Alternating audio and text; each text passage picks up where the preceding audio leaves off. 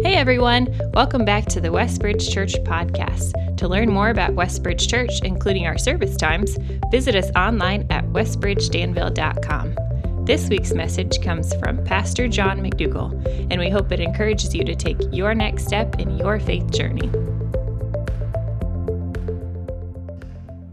Amen. Well, good morning, church family.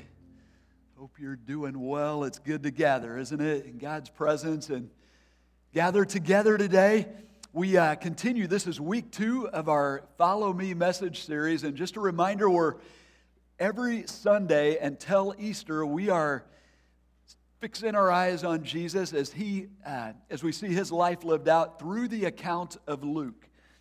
And our hope is that as we uh, just see Jesus live the life that he lived, we will, one, grow in our love for him and our desire to worship him but also we'll grow in our capacity to follow him and to lead a life of love as we set out to do the good that he's called each one of us to do. And so we uh, today we'll, we'll go ahead and begin on page one. First words that Luke writes, they're in Luke chapter 1, verses 1 to 4. We see an introduction and the fact that he is actually writing this to a, a person. And we pick it up there in verse 1 where he says, Many accounts have been undertaken to draw up an account, or many have undertaken to draw up an account of the things that have been fulfilled among us, just as they were handed down to us by those who from the first were eyewitnesses and servants of the word. With this in mind, since I myself have carefully investigated everything from the beginning, I too decided to write an orderly account for you, most excellent Theophilus so that you may know the certainty of the things you have been taught. So, for Luke, as he writes this account of the life of Christ, this isn't a theological treatise so much or a, you know, a, a paper that you would turn into a, a professor. This is a, a letter to a friend, an account for a friend. This is written out of love for this person that, that he identifies as Theophilus. We know that Luke is a Gentile. He's writing to a Gentile, Theophilus. We know that Theophilus is probably somebody of, of some social, social standing, as he says, most excellent Theophilus. We know that Luke had, uh, was educated. Does any, trivia moment, anyone know what Luke was as a career, as a profession? He was a doctor. Does anyone know what kind of doctor? This is going to push us a little bit. What kind of doctor was he? What was his specialty? Anybody know that one?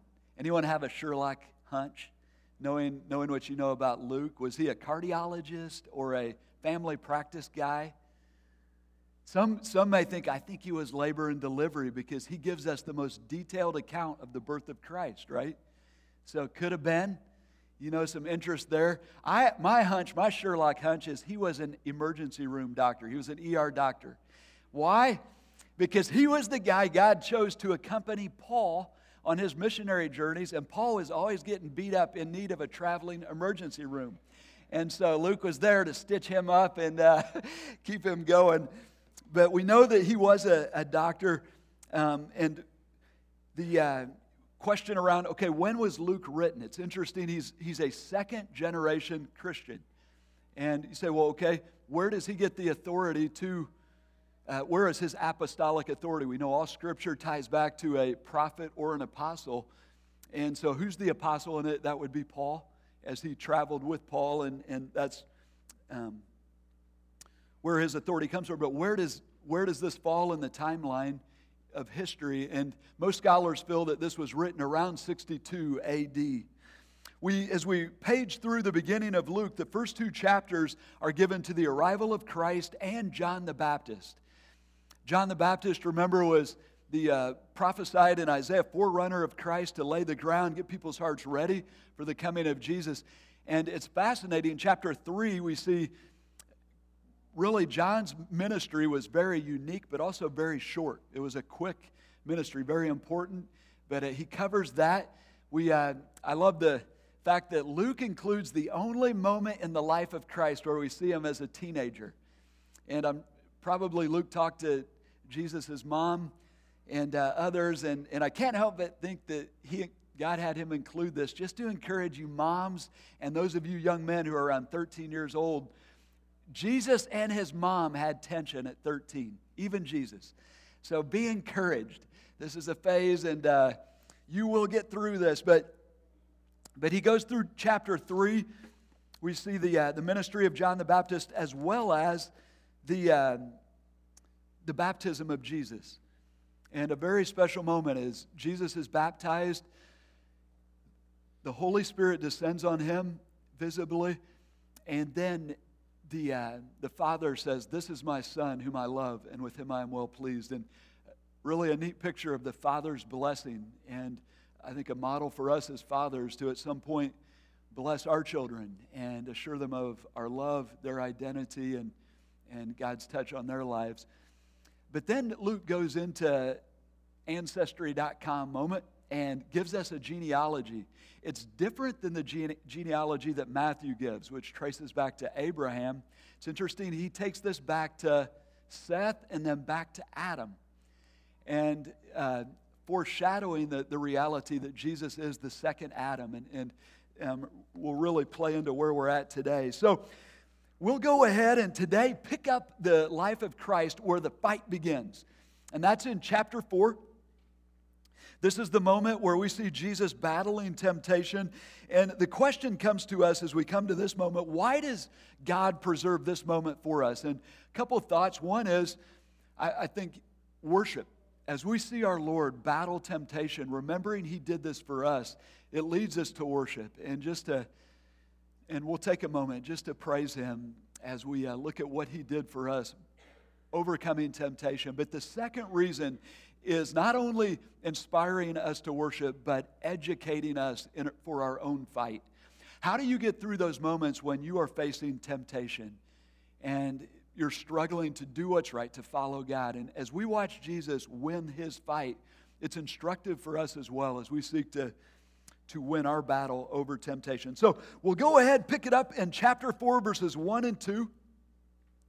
Verse 1 says, Jesus, full of the Holy Spirit, left the Jordan, the river there where he was baptized, and was led by the Spirit into the wilderness. Literally, it's desolation. There's a, a between the Jordan and the Dead Sea, there's this wilderness that it's like, think Death Valley here in the United States, but nothing grows there. Horrible place. You would never go to this place on purpose. But the Spirit leads him there, where for 40 days he was tempted by the devil he ate nothing during those days, and at the end of them, he was hungry. We'll, we'll walk through the rest of the temptation here, but right here, we'd like to just pause and make three observations that lead to worship. And the first one is this Jesus humbly followed the lead of the Holy Spirit. When it says he was full of the Holy Spirit, what's that mean? It means that he was completely surrendered to the Spirit's leadership in his life. And as he follows the Spirit, it's, I think it's significant to note where is the Spirit leading him? To a place he does not want to go. No one in their right mind wants to go to the desolation. The first step before public ministry, or as he uh, follows the Spirit into public ministry, is into a very uh, into desolation, into a wilderness, a place that he doesn't want to go, and yet he goes.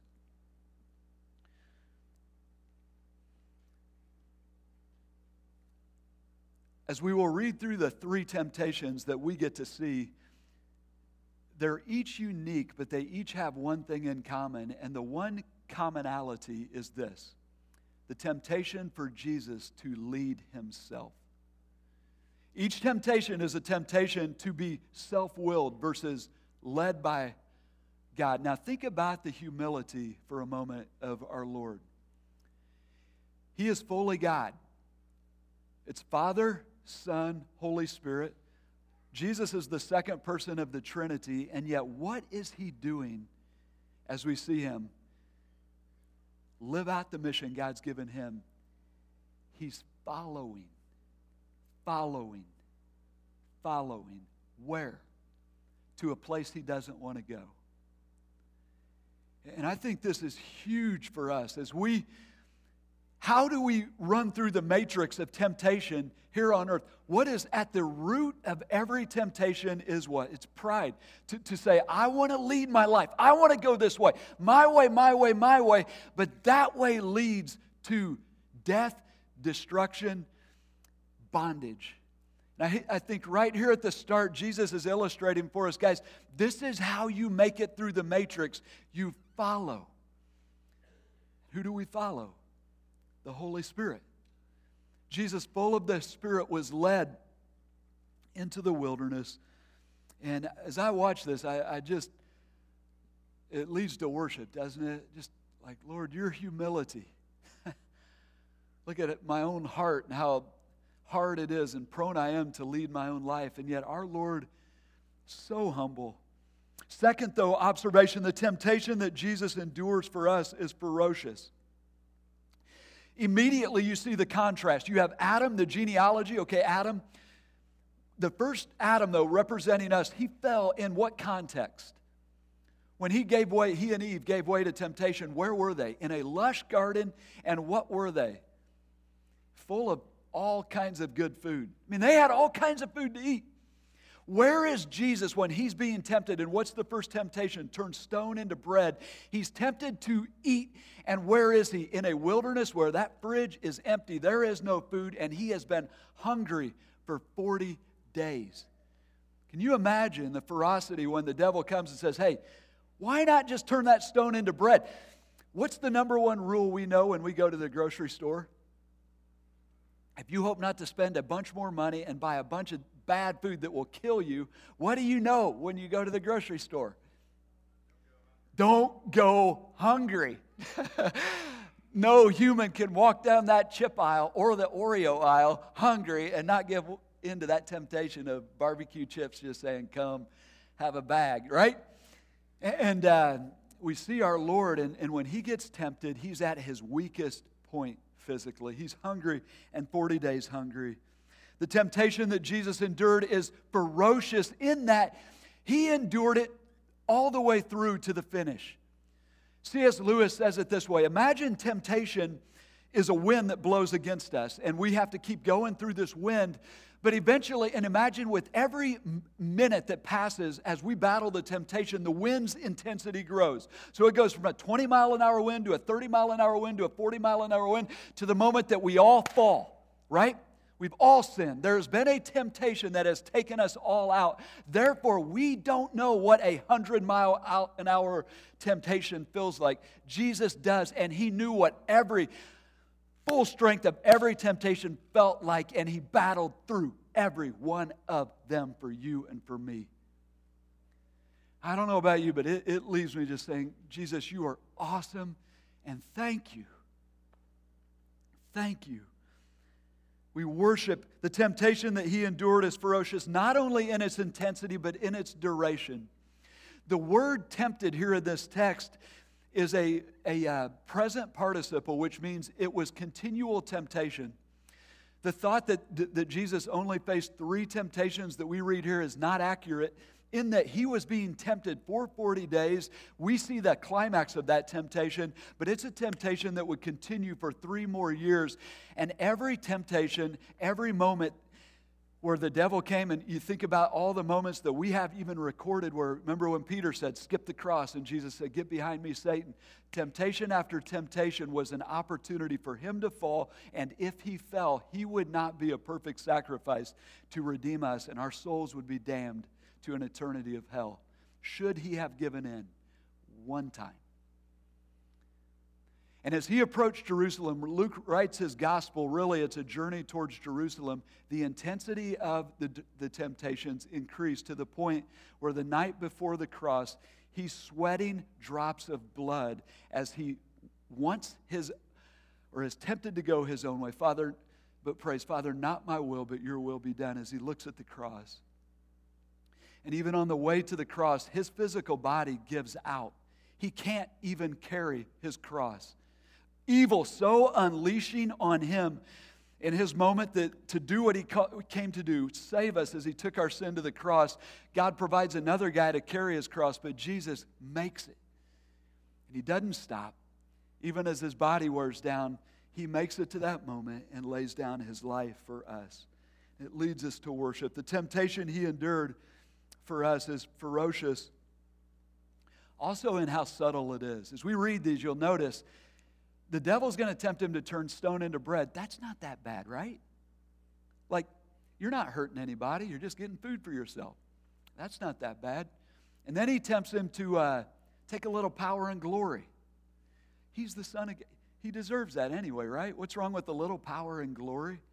And then he'll tempt him to throw himself down from the temple, you know, and showcase the Father's protection. Well, what's wrong with that? It's not that. It's not murder. It's not. Man. These, what's he tempting him to do? Lead his own life, self will versus be led. And so he battles through for our sake.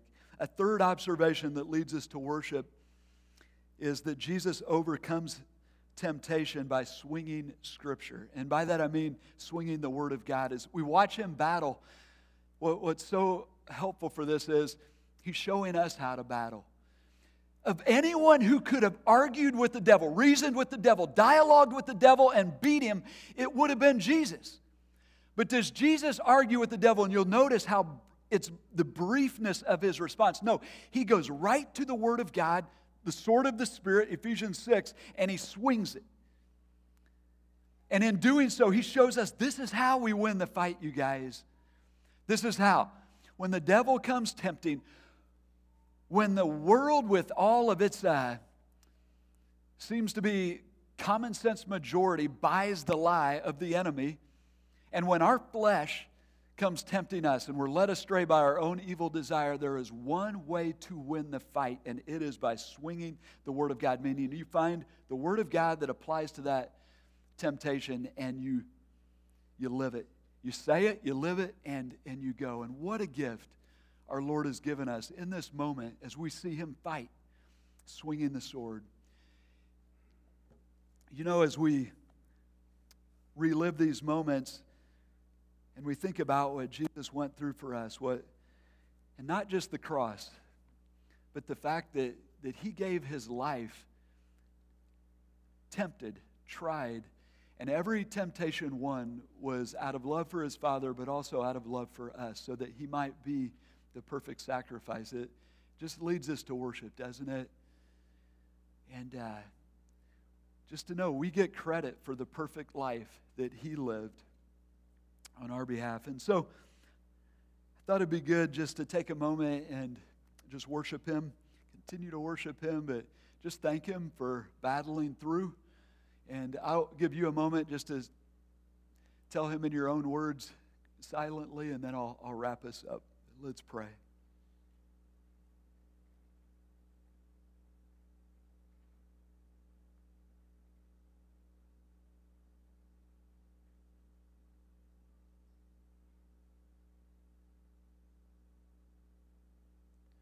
Jesus, we thank you for taking on humanity, for being the second Adam, for the purpose of redeeming us, rescuing us. And as we see you led into the wilderness to be tempted, we just thank you for what you had to endure for us. Thank you for battling victoriously.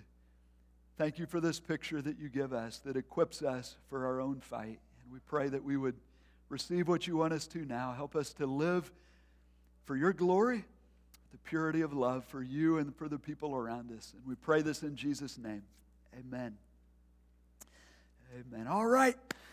So, what do we learn from our Lord as we watch him battle? And what we'll notice three temptations, we'll, we'll, receive three action steps that help us through our own battle. But the first one there is in verse 3. It says, The devil said to him, If you are the Son of God, taking a hit at his, okay, if you are who you say you are, Tell this stone to become bread. Now, what's at the heart of this temptation? What's, what's at the heart of this? You're God's son? Why isn't your father meeting your needs? Right? You're hungry. God, the Spirit led you out into a place where He's got you starving. And you trust Him? What's he doing? He's tempting him to doubt the goodness of his Father. And so, how does Jesus respond? He says, It is written, man does not live on bread alone. And the, uh, it's a statement of really, what's he saying here? He's saying, I'm trusting God with my life. Yes, I'm on the brink of starvation, but I don't live on bread alone. And the rest of this, he's quoting uh, Deuteronomy chapter 8, verse 3. And the context here is man does, uh, Matthew quotes the rest of this man does not live on bread alone, but every word that proceeds from the mouth of God. It's a statement of radical trust and dependence on God to provide for his own. Now, we, we continue to ask, how does Jesus, what, what's Jesus gleaning from this text that's helping him endure this temptation? And trust God and trust his Father in these moments. And it's helpful for us to go back to that. So if you would join me back at Deuteronomy chapter 8, verse, verses 2 and following, and we'll get a window into what Jesus is thinking as he quotes this. Verse 2 of, of uh, Deuteronomy chapter 8 says, Remember how the Lord your God led you all the way in the wilderness these 40 years. So, speaking of Israel, to humble and test you in order to know what was in your heart, whether or not you would keep his commands. Verse 3 He humbled you, causing you to hunger, and then feeding you with manna, which neither you nor your ancestors had known. Why? Why did he do this for Israel, and why was this happening in the life of our Lord? To teach you that man does not live on bread alone, but on every word that comes from the mouth of the Lord. So, what's he saying? What's Jesus saying? In essence, he's saying, my life does not depend just on bread. My life depends on God, the Father, saying, Live. And if He wants me to live apart from bread, He can do that. If He wants me to live by having bread, He'll provide bread. But my life is in Him alone. And then he goes on, Your clothes did not wear out, your feet did not swell during these 40 years. Know then in your heart that, that as know then in your heart that as a man disciplines his son, so your God disciplines you. Why did the Spirit lead Jesus into the wilderness? What did Jesus know? He was being trained. This was the, the this was the discipline that would prepare him to go to the cross. His soul was being readied for the fight. And so it is for us, you guys. The seasons of lack, when you don't have what you need, are not punishment. Unless we're outside the will of God. But, but if we're in the will of God, those seasons are necessary training from the Father who is growing our faith to believe that even though I don't have what I need, I trust Him to provide. We see this further explained in Hebrews chapter 5, which is such a, I hesitate to even share this text with you guys today because it's one of those that, that I've struggled for many years to understand what it means, and I still don't fully grasp it, but this explains it. And so um, I encourage you keep on digging in, but, but, but let's read this. Ephesians, or, uh, Hebrews 5 verses 7 says, During the days of Jesus' life on earth, he offered up prayers and petitions with fervent cries and tears to the one who could save him from death. When Jesus was in the wilderness, was this a stoic, just like ah, out there, you know, just praying with no emotion? No, I, I think he's probably shedding tears. When he's hungry, I think he's probably praying some psalms that are like, Lord, how long? He was heard. Why? Because of his reverent submission Son though he was, he learned obedience. And, and I always wondered, how did Jesus learn obedience? Like, he never sinned. So if you can't be wrong, how can you learn? We learn obedience from what he suffered and once made perfect. And again, I thought, how could Jesus be made perfect? If he's sinless, he's already perfect. No, the word perfect there is teleon. The same word James uses in James 1 3 says, Let it consider it pure joy when you face trials of, of many kinds, because when these develop that perseverance, we become perfect. Doesn't mean sinless, it means complete, ready to do what God's called us to do. What readied Jesus for the cross? It was the desert, it was the temptation. And when he became perfect, he, he became the source of eternal salvation for all who obey him. The Father is preparing him for the cross, and he knows this. So, what's the devil really tempting him to do when he says, Hey, turn some bread into stone? I mean, some uh, stone into bread.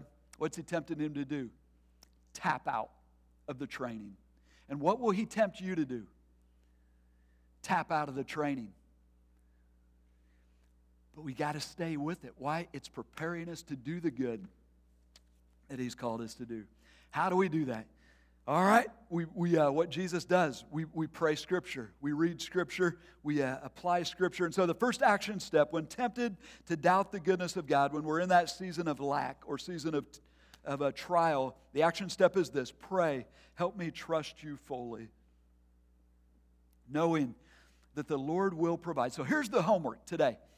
All right, let's go home and let's pick one promise that we can pray that will help us trust God when we're struggling in a season of lack, when we're in the trial. So, one promise that's your go to promise. For Jesus, it was man does not live on bread alone, but on every word that comes from the, the mouth of the Father. What's your go to promise? That when you're in that season of lack and you're starting to doubt the goodness of God, you can just go pray. The enemy's coming at you. You got it? So that will be that's homework assignment. And what if we say this? Everyone has to share it with someone before next Sunday and we can hold each other accountable in our family. So we all need one go to promise that we can pray when the devil tempts us to doubt the goodness of God in our, our wilderness season. All right, on to the next temptation. The, uh, the devil led him up to a high place, verse 5, showed him in an instant the kingdoms of the world, and he said to him, I will give you all their, all their authority and splendor. It has been given to me and I can give it to anyone I want to. If you worship me, it'll all be yours. Sometimes I, I, read this and I think, how could Jesus even have been tempted to worship the devil when he looks like Darth Maul, you know, red and scary? Well, remember, anytime somebody sees an angel and, and Lucifer's a cherubim in the Bible, what do they do? They fall on their feet and they worship. And the angel has to say, Don't worship me, worship God. And I don't think Lucifer came to him in a scary form, but rather a, a glorious form. And it's true, it's partly true. He has some authority down here in the kingdoms of man that God, the Father gave him. And it's a lie, and that he's, he's yeah, it's, it's pure lie, but, but there's also a, it was a, it was a legit temptation. Jesus was coming to set up his kingdom. And so uh, at core, you say, okay, what's going on here? What's he appealing to that we struggle with as well, and it's pride. He's tempting him to get a little cut of power, cut of glory, and just worship something else, worship him. For us, we worship, tempts us to worship money, success, status, all these other things. You know, get a little cut of glory.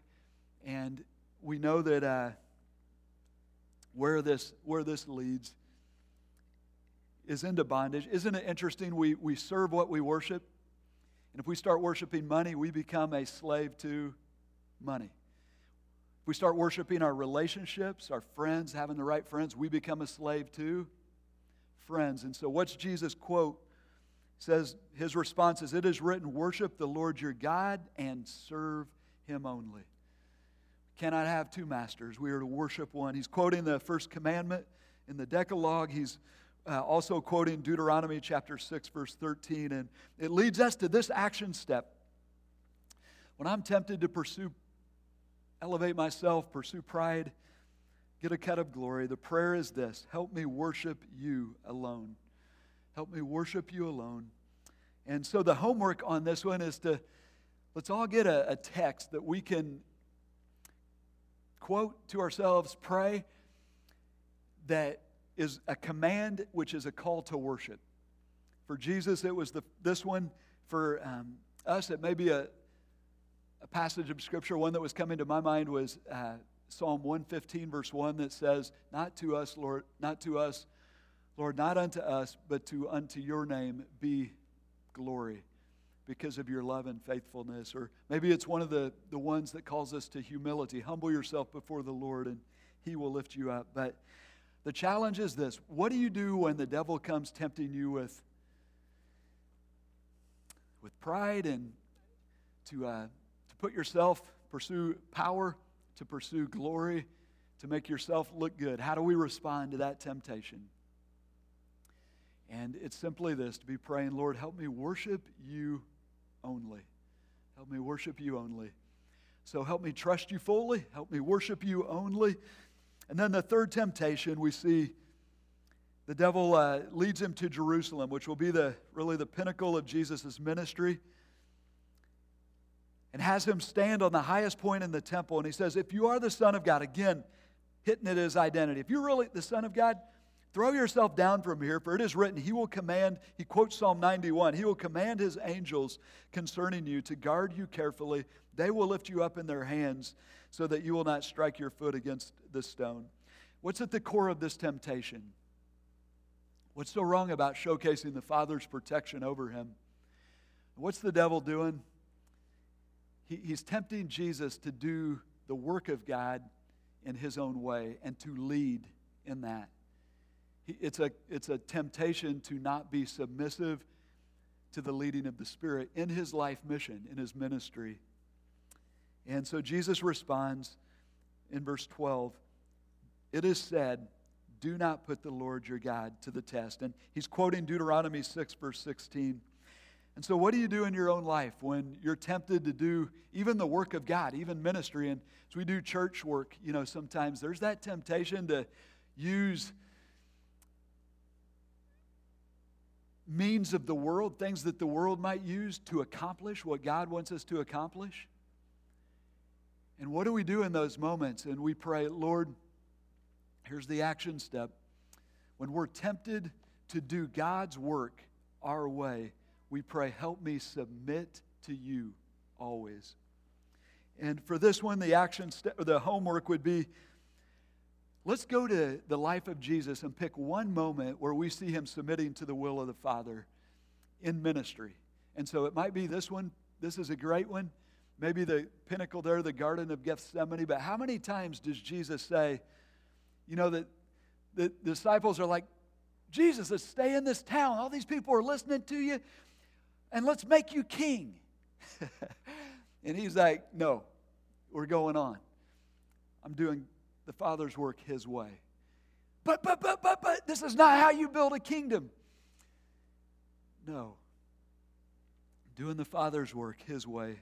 So when we're tempted to do God's work our way, we pray, help me submit to you always. So today, I think as we come to this text, a big question for each one of us are you living temptation ready? The devil's going to come tempting us, or if not him personally, for sure his forces, the world, the flesh within us. And, and it's around these three areas. And it's really around submission to God's leading in our life. And are you ready for temptation? The beauty of this text, one is Jesus shows us some key ways that we fight temptation as we watch him. But he also gives us, I think, the most essential, and that is seeking him in prayer, praying the word of God into those moments of temptation. When we're tempted, not to trust His goodness in that season of trial and preparation, to just pray, Father, help me trust you fully when we're tempted to, uh, to go our own way. Um, help me obey you um, or worship you fully, tempted to worship ourselves versus Him. And when we're tempted to do His work our way, help me to submit to you always. Help me trust you fully, worship you only, submit to you always. Love the picture. If we're all praying this and all living in temptation ready, we're going to do some good, aren't we?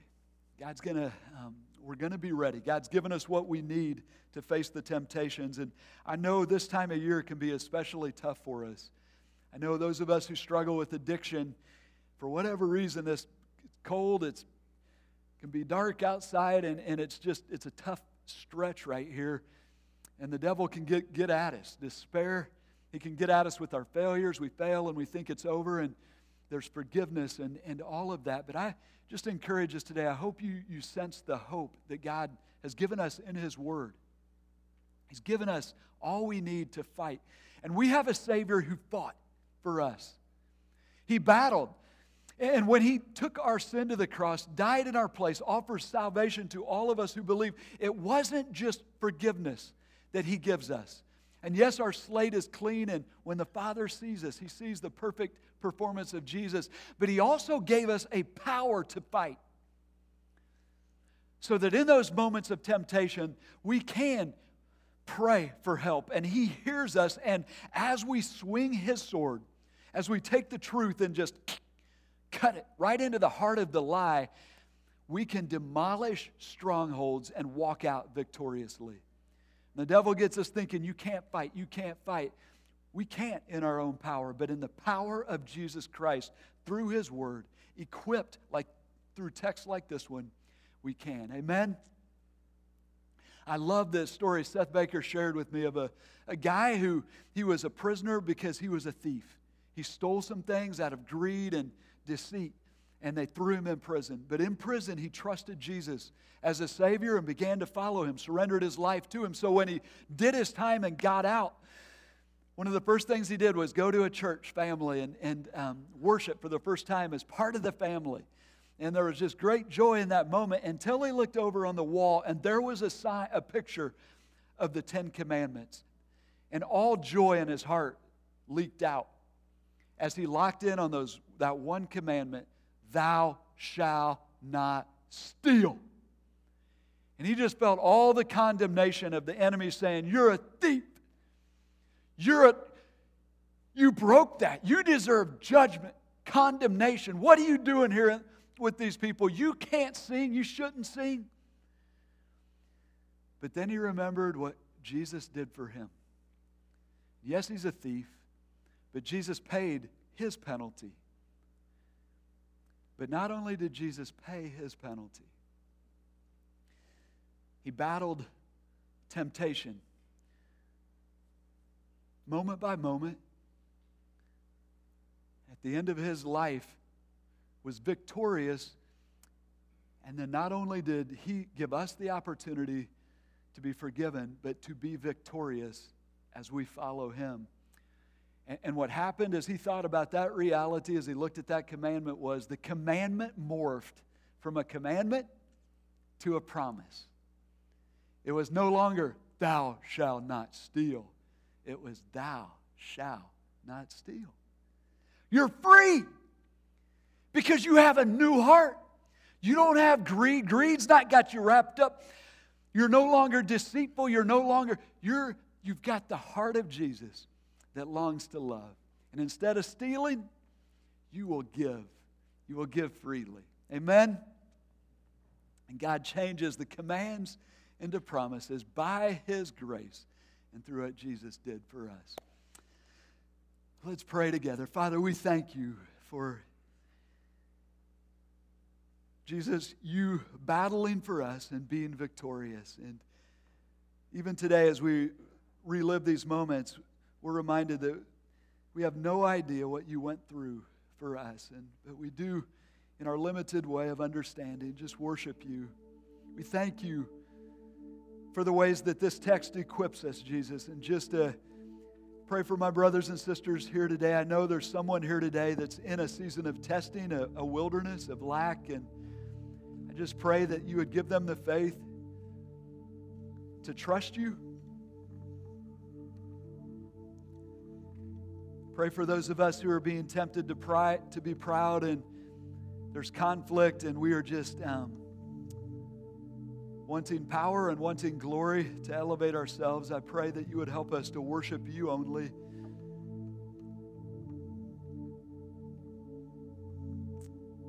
Pray for those of us who are wanting to pray your blessing over what we want to do rather than praying, Lord, just help us be a part of what you're blessing and your will be done. Help us to submit to you always as we set, set out to do good. And we pray all this in Jesus' name. Amen. If you were encouraged by today's talk and believe it would be helpful for others, please be sure to subscribe or share. To experience other messages or find helpful resources, visit us online at westbridgedanville.com.